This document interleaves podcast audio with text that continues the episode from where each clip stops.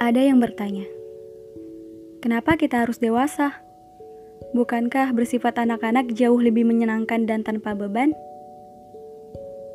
Lalu aku balik bertanya, kenapa kau harus berjalan?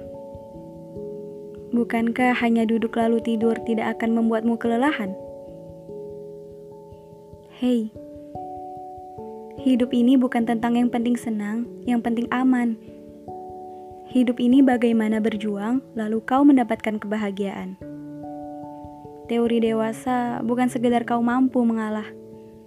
Tak cukup sampai di situ. Tapi kau harus mampu bagaimana memahami orang lain, bagaimana kau bisa merasakan perasaan orang lain.